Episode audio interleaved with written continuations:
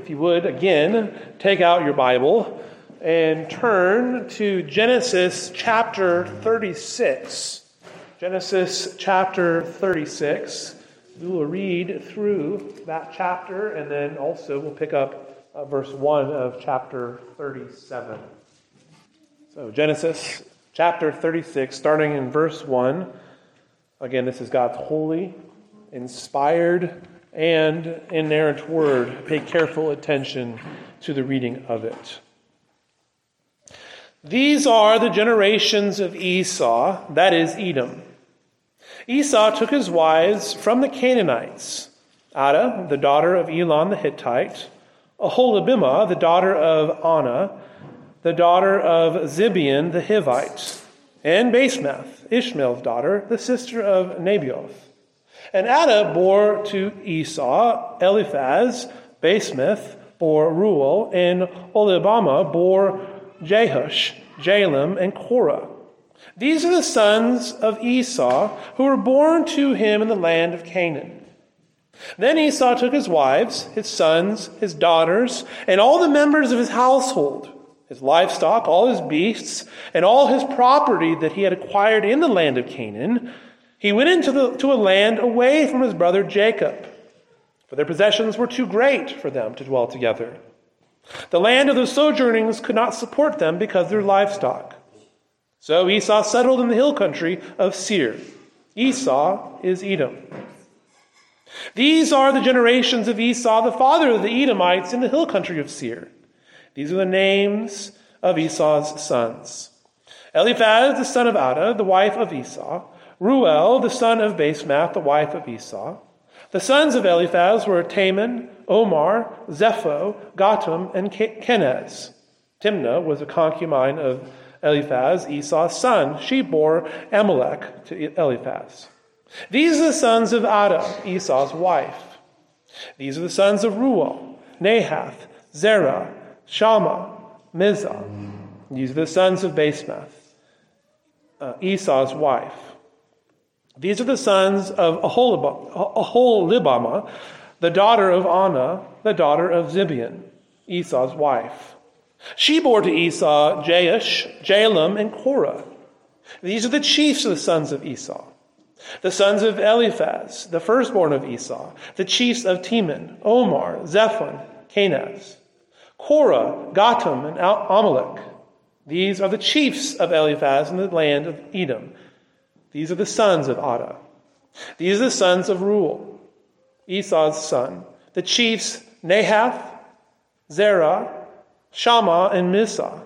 These are the chiefs of Reuel in the land of Edom. These are the sons of Basemath, Esau's wife. These are the sons of Aholibamah, Esau's wife. The chiefs, Jehush, Jaalam, and Korah. These are the chiefs born of Aholibamah, the daughter of Anah. Esau's wife. These are the sons of Esau, that is Edom, and these are their chiefs.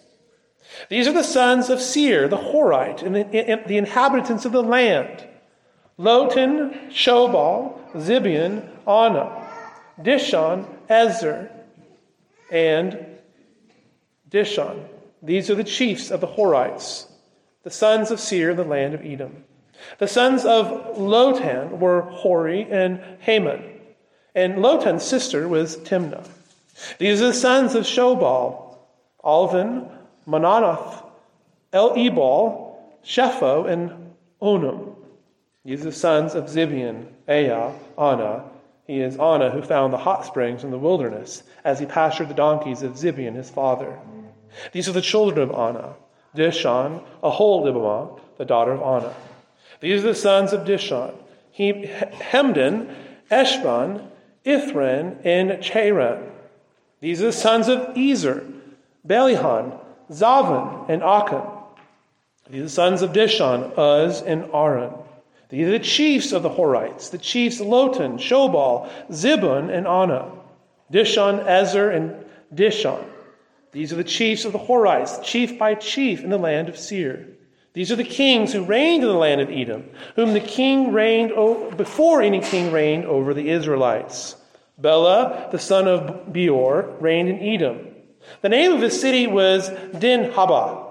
Bela died, and Jobab, the son of Zerah, and Bozrah reigned in his place. Jobab died, and Husham of the land of the Temanites reigned in his place. Husham died, and Hadad the son of Bedad, who defeated Midian in the country of Moab, reigned in his place. The name of his city was Ivith. Hadad died, and Samlah of Mashrekad reigned in his place. Samlah died in Shaul of Rehoboth on the Euphrates reigned in his place. Shaul died in Baal Hanan, or Baal Hanan, the son of Achbor reigned in his place. Baal Hanan, the son of Achbor, died, and Hadar reigned in his place. The name of his city was Pau. His wife's name was uh, Behatabel, the daughter of Matred, the daughter of Mezhab.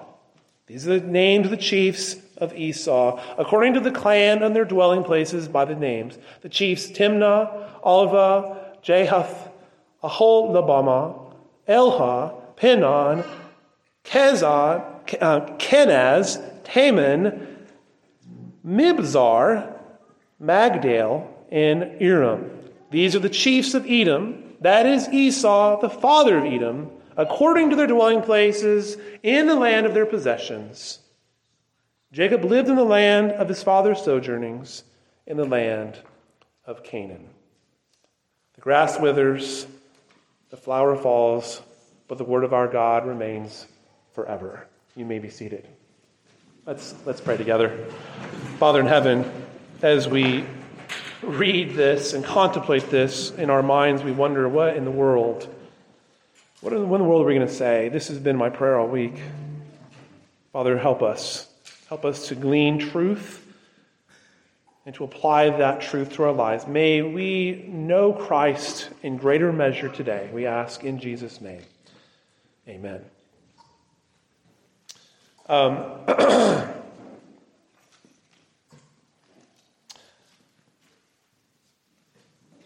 that's a sort of text that you're probably glad that you didn't have to read out loud.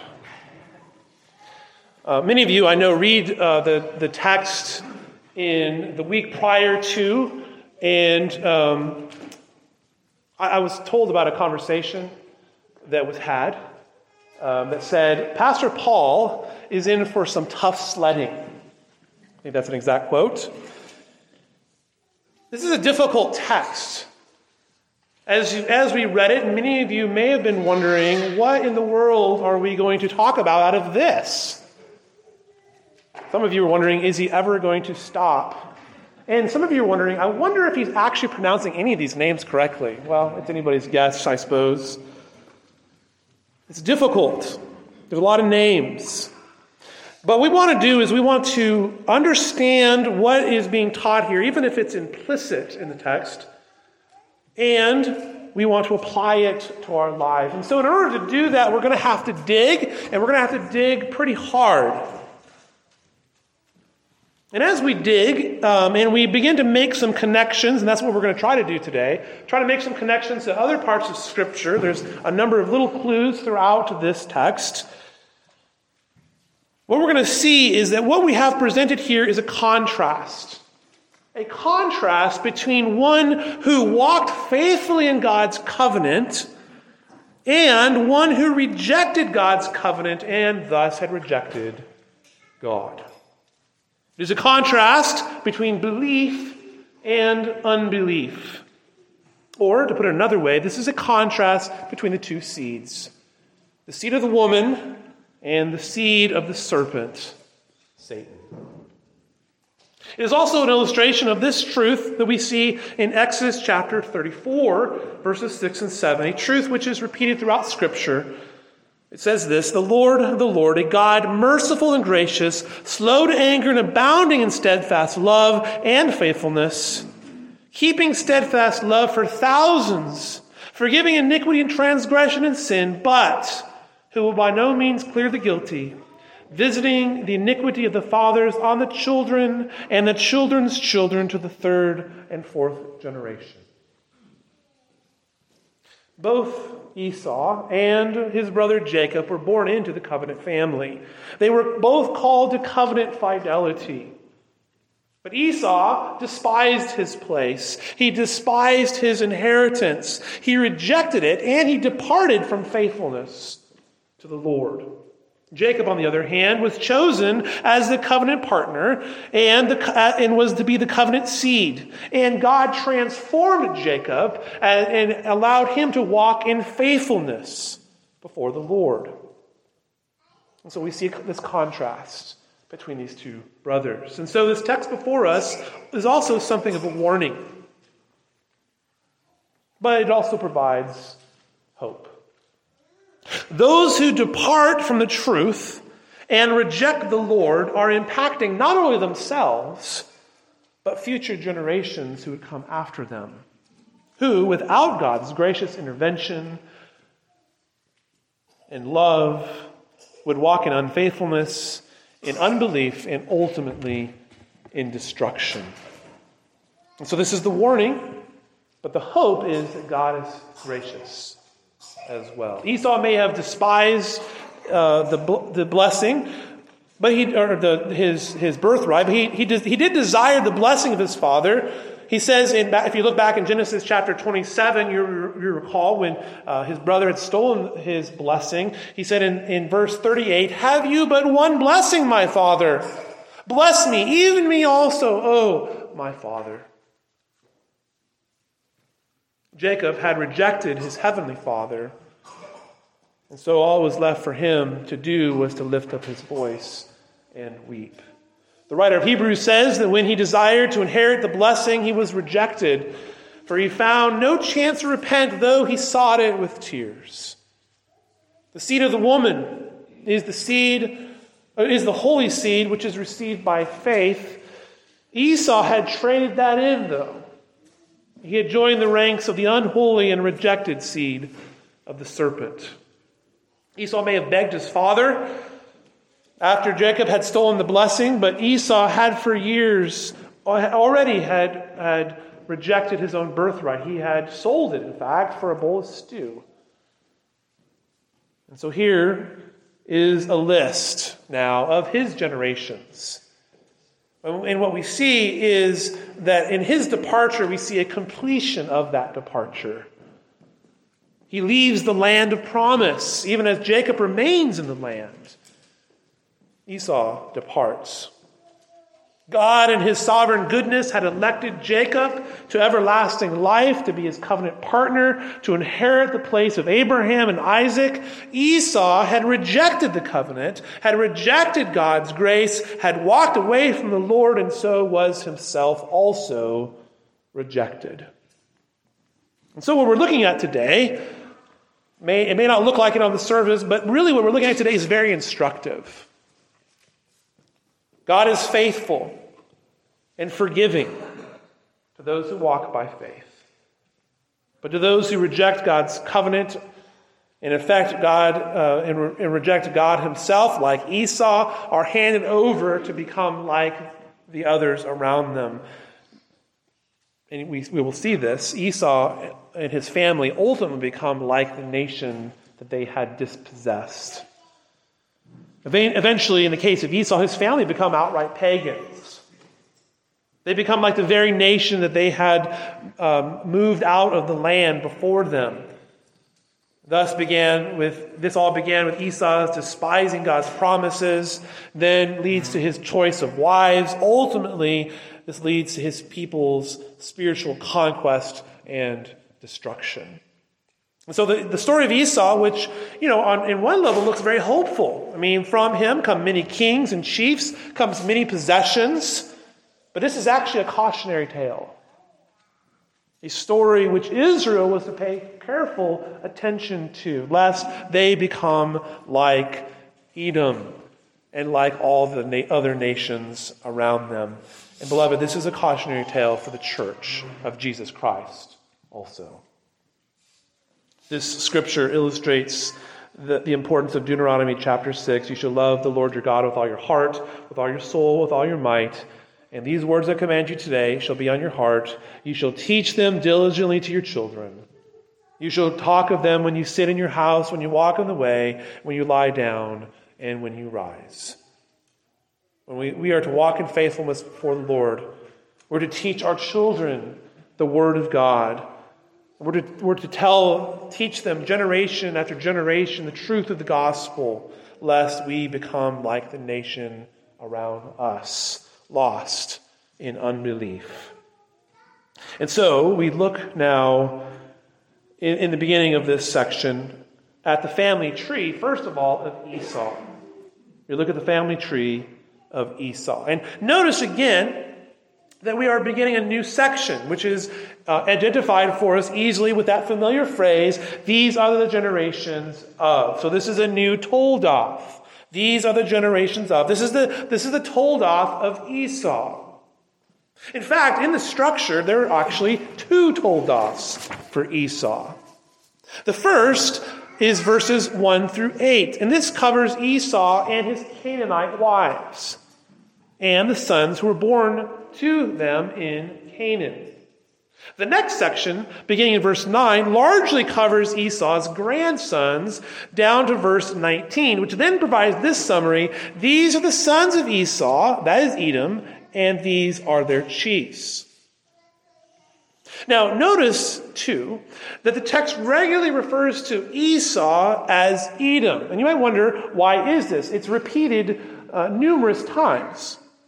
Well, like Jacob, whose personal name is transformed into Israel, Esau's personal name is transformed into the national name of Edom, which means red. Edom means red. And so the national name of Esau, Edom, red, reminds us of something, doesn't it? It's a reminder of how it was that Esau lost his birthright in the first place. How it is that Esau had become a covenant breaker. Remember that Esau sold his birthright for a bowl of red lentil stew. So they will carry as a nation this reminder. This reminder of how Esau, their, the head of their nation, had despised his birthright for lentil stew. Esau had rejected the covenant of God. He had turned his back on the Lord and thus went out away from the Lord and earned this name as an appropriate reminder of where he had come from and what he had done. And so from um, Esau then would come this separate nation, a nation which would had departed from God's promises. And yet, even in Esau, the promises of God to Abraham were being fulfilled. Remember, the Lord had promised to Abraham that from him would come a multitude of nations. In fact, that's what his name means the father of nations, Abraham. Esau was to be formed in the nation of Edom um, who, and he will make his homeland in the land of Seir. Now, notice too, again, that Esau, verse 2, took his wives from the Canaanites. Now, we already knew this. This is a reminder from chapter 26, but it is reiterated again here. Whereas Jacob had followed carefully the commands of his parents not to intermarry with the Canaanites. Esau took his wives from among them. Remember, again, this whole chapter is a contrast between Jacob and Esau. Jacob didn't take wives from among the Canaanites. Esau did take his wives from among the Canaanites. Now, the Canaanites were a particularly wicked people. They were the despicable offspring of Ham who had been cursed by God. This brings us all the way back to uh, the tower, or uh, yeah, the tower. The fact that Esau took his wives from among the Canaanites was one more example of how Esau had rejected the Lord. And doing this made life bitter for Isaac and Rebekah, their parents. Esau, it is also noted, married a daughter of Ishmael. Technically, she's not, this is not a Canaanite, but it's noteworthy because the two families of the two cursed and rejected sons intermarry. Esau and Ishmael become tied together as well. Now, among the sons of Esau, there are a few noteworthy names. Uh, one that may stick out, may seem familiar to, to you, would be Eliphaz. Eliphaz's name means God is pure gold. This is, by the way, the name, this may be why you remember it. This is the name of one of Job's friends, Eliphaz. And Eliphaz and Job was a Temanite. Now, Taman, notice, was the name of one of Eliphaz's sons. That's listed in verses 11 and 15. So perhaps this friend of Job was actually an Edomite. In addition to the son, another son of Eliphaz, listed in verses 11 and 15, is Kenaz, who was originally an Edomite tribe, but will later be associated with the tribe of Judah in Israel. So somehow they end up getting absorbed into Judah. Also, there was Reuel, which means friend of God, and from whom chiefs came. And so some of the sons of Esau, you'll notice, have names which reflect Esau's previous covenant connection. I mean, um, what unbeliever would name their son God is pure gold? Except that, you know, he had been part of the covenant family he had rejected, but he still was naming his kids. It, it's sort of like Christians or, or those who grow up in the church and they reject Christianity, but they still name their kids Christian names. Same sort of idea. For whatever reason, he's naming his children in this way. And their descendants' names, though, you'll notice, will evolve to where they then will have names which reflect the gods of that nation. You'll notice that some of them have Baal attached to them. So they move from names which reflect faithfulness to God to generationally now they are they're just reflecting the names of the other nations, the gods of those nations. The point is that even as Esau had left covenant fidelity, he tried to maintain something of the covenant culture. But this will wane, too, as generations go on. Even so, the sons of Kenaz, uh, there seems to be at least some hope of God's graciousness. Now, Esau had maintained something of a foothold in the land during the, his life, the lifetime of his father. And it is also important to note that the covenant promise to Jacob reflected more of the land promise. Uh, Abraham, you, you may remember, it was really about the seed, you know, that he would have offspring. But with Jacob, the land is, is more of the focus. But Esau, notice, doesn't remain in the land. Jacob does. Esau will not inherit. Jacob will inherit. And so Esau's departure from the land reflects something of his spiritual departure from God. Verse 6 Then Esau took his wives, his sons, his daughters, and all the members of his household, his livestock, all his beasts, all his property that he had acquired in the land of Canaan. He went into the land away from his brother Jacob. Now, the nomadic hunter Esau had already, to some degree, occupied Seir. Uh, he had conquered it uh, prior to Jacob arriving back in Canaan. But he had sort of kept a foothold still in the land of Canaan. But here now he departs permanently. He moves his whole household and he settles in the hill country of Seir. And so, this description in verse 6, listing his wives, his sons, daughters, all the members of his household, livestock, beasts, property, etc., etc., this is, this is equivalent to our proverbial saying, he moved lock, stock, and barrel. It was total, it was complete. He left nothing in the land. This was a complete departure. This was the whole enchilada if I could use another proverbial saying. Esau completely, completely and totally departed. And again, this reflects his spiritual departure from the Lord. Esau was not faithful to God. Esau had rejected the Lord. He was no longer aligned with the covenant making God of Abraham and Isaac. He was no longer allied with the seed of the woman. He had now aligned himself with the seed of the serpent. His leaving the land, of course, did not make it so, but it illustrates his spiritual departure from the Lord. And so from now on, Esau, which, which would become Edom, is to be associated with the hill country of Seir, which then leaves Jacob uh, to inherit Canaan alone. This move and description provides perhaps another comparison. The patriarchs of the people of God staked their future on the promises of God. The righteous live by faith and not by sight. Our hope is not in what is seen, but what is unseen. Abraham and Isaac had each lived in the land. They trusted in God's covenant promises, and Jacob was to do the same. The non elect, however, live not by faith, they live by sight.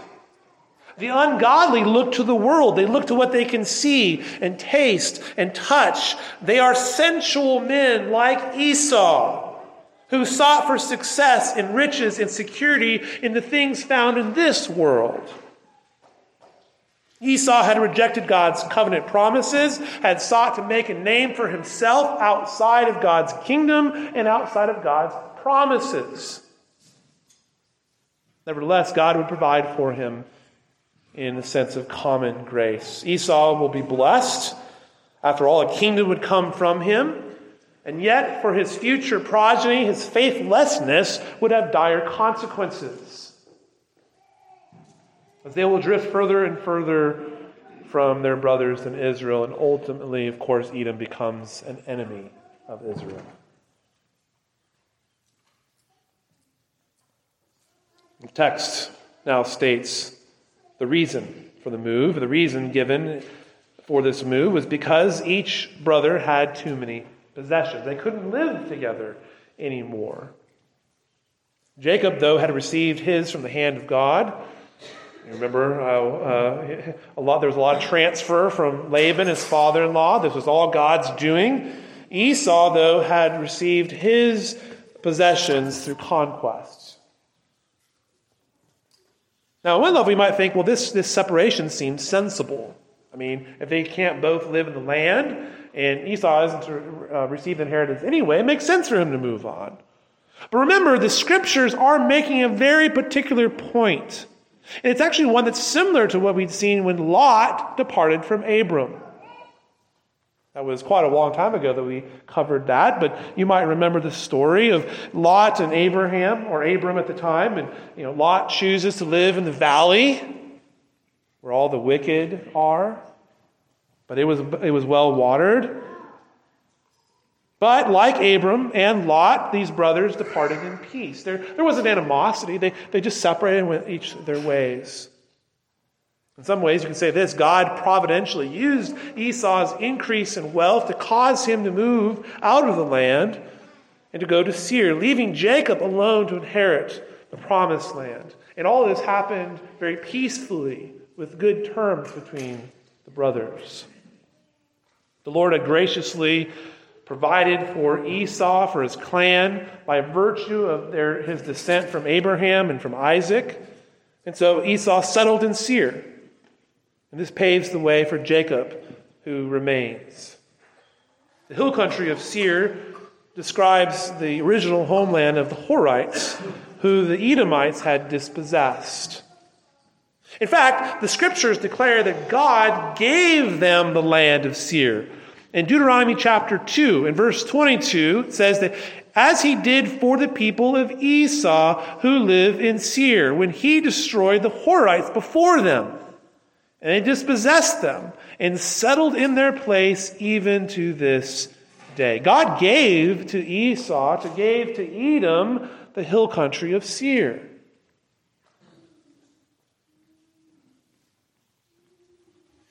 Well, now to record what happens in that land, in the land of Seir, beginning in verse 9, there's a second Toldoth. This is the second, these are the generations uh, where the first, the first Toldoth, which we just looked at, focused on the family as he moves out of Canaan into the hill country of Seir. This second one will focus on Edom as a burgeoning nation in that place. A lot of attention is paid to the political developments of the Edomite clans. Uh, again, this is very purposeful. Because again, this is a comparison between the history of the Edomites and the history of the Israelites. This is a, this is a comparison of these two nations. While the Edomites seemed to quickly achieve ascendancy, they, they seemed to become very powerful. They had chiefs and kings which came from their clan. Israel would have to wait. Israel would have to rely on God's promises. They would have to rely on God as their sovereign, who would establish them in the land and in their inheritance. In fact, Israel would have to wait a long time. Israel would have to go through slavery in Egypt before they realize any of these things. Meanwhile, Edom is growing as a nation. They have kings and chiefs, they're very powerful. The Edomites dominated, though, by conquest, where Israel had to rely on the Lord and, the, and that which the Lord would provide for them. Edom went out and rose in status by their own efforts, by conquest.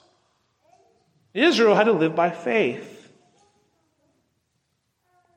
In the early stages, it may even seem that God was blessing Edom and not his covenant people.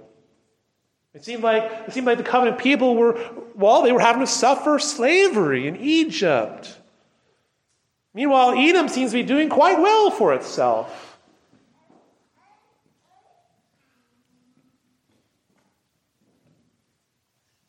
Edom, though, ultimately would fall under the judgment of God, not all at once.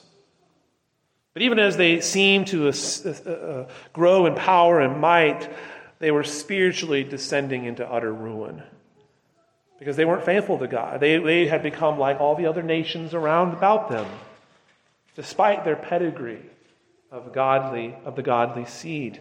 And so, in this way, the gene- this genealogy ought to cause us to pause and reflect on the importance of faith, living by faith, living in obedience to Christ. The believer is saved by grace through faith in Jesus Christ, and living by faith is living in obedience to the Word of God. We're not saved by having grown up in a Christian family. A Christian heritage is not our salvation, as wonderful as a Christian heritage is. We don't live by our heritage, we live by faith in Christ. Now, before we depart from this portion of our genealogy, there's one more aspect of the structure which may be worth noting. The writer of Genesis arranges the grandsons of Esau into a descending order, coming to a total of 12. Now, this is very purposeful and brings another clue to the comparison being made between Edom and Israel. Now, coming to the 12 grandsons is somewhat, it's actually somewhat contrived. Uh, first, the, the birth of uh, Amalek to the concubine Timnah is excluded from the list. And the sons of Oholibamah, try to say that 10 times fast, are placed in the line with Esau's grandsons which then brings the number to 12. So you actually have a mixture of sons and grandsons in order to get to this 12. Now, this isn't trying to change history or manipulate the genealogy. It's actually very purposeful. The, the, the writer is making a point. So it's important that we see what the point is. The structure is showing us something. Remember that 12 is a number of children that was born to Ishmael and who else? Jacob. And like Ishmael and like Israel later, Edom would become a nation with these 12 tribes. Now, the uh, uh, um, Amalekites are illegitimate, and so they're excluded. But the 12 tribes of Esau correspond to the 12 tribes of Israel. Edom had tribes and chiefs who were significant men, powerful men. The nation had grown rapidly. Again, this is another clue of the contrast, the comparison and contrast between Edom and their history and Israel and her history. And where they end up. In fact, the nation of Edom grew and expanded long before Israel had come out of bondage in Egypt. And so, from a worldly standpoint, it seems that Edom had done well, even as they had abandoned faith in God. As we you know, think about things like this, we sometimes we see unbelievers doing very well in this world, and we think, Lord, why can't it be me? I mean, I'm faithful to you, Lord. Why, why, does, why does the unbeliever get, why is the wicked being blessed? Well, this is an example of that sort of thing, except where do things end up in the end? That's the point being made, right? The comparison between these two nations. Now, moving on in, in, in the text, beginning in verse 20 through verse 30, we actually have a major departure in the list.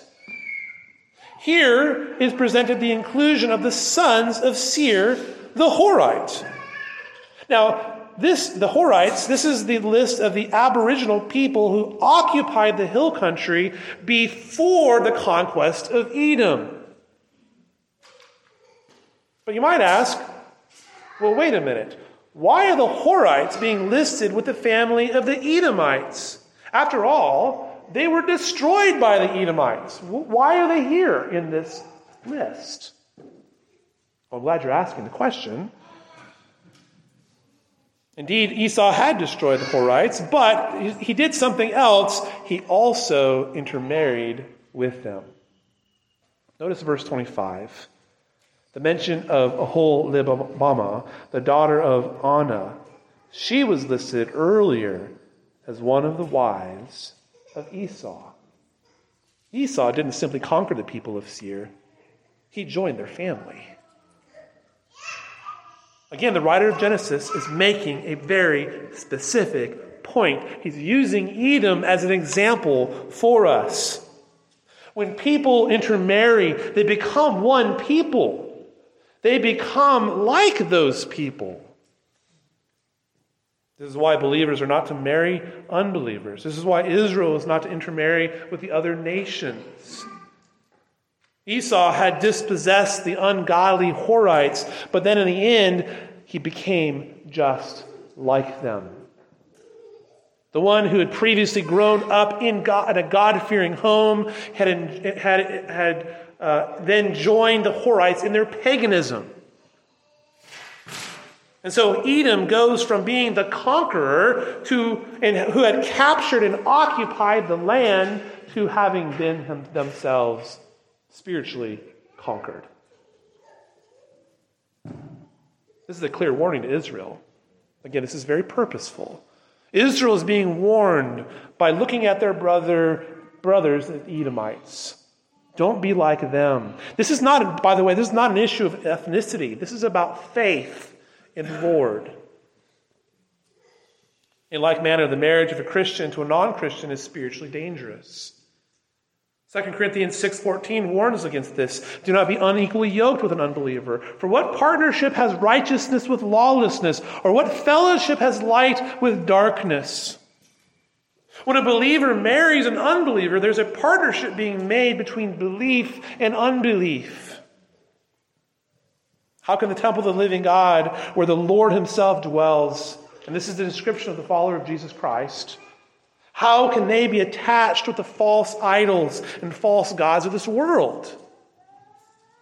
What place does belief have with unbelief? From a practical standpoint, it becomes all that, uh, that much more, more difficult to teach your children. Remember, we're to teach our children generation after generation. It's very difficult for the believer who has an unbelieving spouse to teach the truth of the gospel to the children because there isn't the support and encouragement of both parents. Belief and unbelief do not share a portion together. Now, this, of course, is not an encouragement for the believing spouse to leave the unbeliever that they're married to. In fact, we read this uh, earlier, our New Testament reading, 1 Corinthians chapter 7, which teaches that the believer is to remain with an unbelieving spouse if they're willing to remain. Nevertheless, young people, this message is for you. Be careful who you choose to marry. Do not yoke yourself to the unbeliever. There's a personal and familiar danger, along with a lifetime of heartache. Esau, in his rejection of the covenant, compounded his problems in his choice of wives. Learn from this beloved congregation. Don't do it. Well, after having compared Edom to the family of Seir, we see that Edom becomes just like the nation that they had conquered. No longer a friend or a brother to Israel, they eventually became the wicked and bitter enemy. And so the genealogy moves back to the family of Esau, but this time it, it, focuses on the kings. Now, it seems like there's a lot of repetition, and in one sense there is, a lot of the same names, but that it's not really repetition as much as it's, it's fo- changing the focus. And now the focus is on the kings, the kings which reigned in the land of Edom before there were any kings in Israel. Look at verse 31. Now, this list goes down to verse 39. And you'll notice, too, that these kings ruled over a specific realm in the land. This is why there's various cities which are mentioned. Now, this is an impressive list of kings. Uh, you see, the growth and power of Edom is, is awe inspiring. But despite their rejection of God, they, they seem to become successful. And, and you know, if we were to measure this uh, by the measure of this world, by the pragmatism of this world, you know, one might look at this and think, well, maybe breaking the shackles of following the Lord is the thing to do. I mean, you're going to be better off. Look at the results, right? That's pragmatism. But the end of, the, the end of their nation is destruction by the Lord. Far from overpowering Israel, they're at, in fact, they are defeated by King David, King Solomon, and ultimately they're destroyed by other nations. And you know this too, I mentioned this earlier. By the time you get to the end of the list, you'll see the presence of the names of the, the deity Baal. They, become, they became pagans. They began worshiping false gods. So further, the further they were from Israel, the further they were from the covenant family, the further they were from the one true God. Finally, this Toldoth actually ends with in chapter 37 in verse 1. This is actually how the whole section ends. This is really an example of where the chapter, uh, our chapters don't really correspond. they, they, kind of misplaced this one. But it ends with this in verse 1 of chapter 37 Jacob lived in the land of his father's sojournings in the land of Canaan. Here's, here's, the, here's the end of the comparison, right? This is, this is where it all comes into focus. While Esau had left God, while Esau had left the land, while Esau was not faithful to the Lord, Jacob remained in the land of his father's sojournings. Jacob was faithful to the Lord. That's the point. Remember that while the promise of the seed is was emphasized for Abraham, the land promise is emphasized in Jacob, and Jacob remained faithful. Again, here, here's this comparison between Jacob and Esau. This is where it's all crystallized for us. Esau had rejected the promises of God. Ultimately, Esau had rejected Christ. He went out from the land, he went out from the covenant family, he went out from Jacob. He went into the darkness and away from the light. And Jacob, in many respects, was called out of darkness into light. Remember, he was called the heel grabber. He was a deceiver, and now he's the friend of God. Here's the comparison Jacob remained with God. And this is what the Christian is to do also. You and I are to remain faithful to God's promises. these things are written for our instruction. And what we have here is a warning. This is a warning as much to the nation of Israel as it is to us today as well. Those who depart from the truth and reject the Lord impact not only themselves, but future generations. But with God's gracious intervention and love, people can be saved and walk in faithfulness. You know, those who have the privilege of growing up in the covenant family, who grow up in the church, that's many of our children here, right? You're growing up in the church. Here you are. This is, this is a privilege that you have, young people.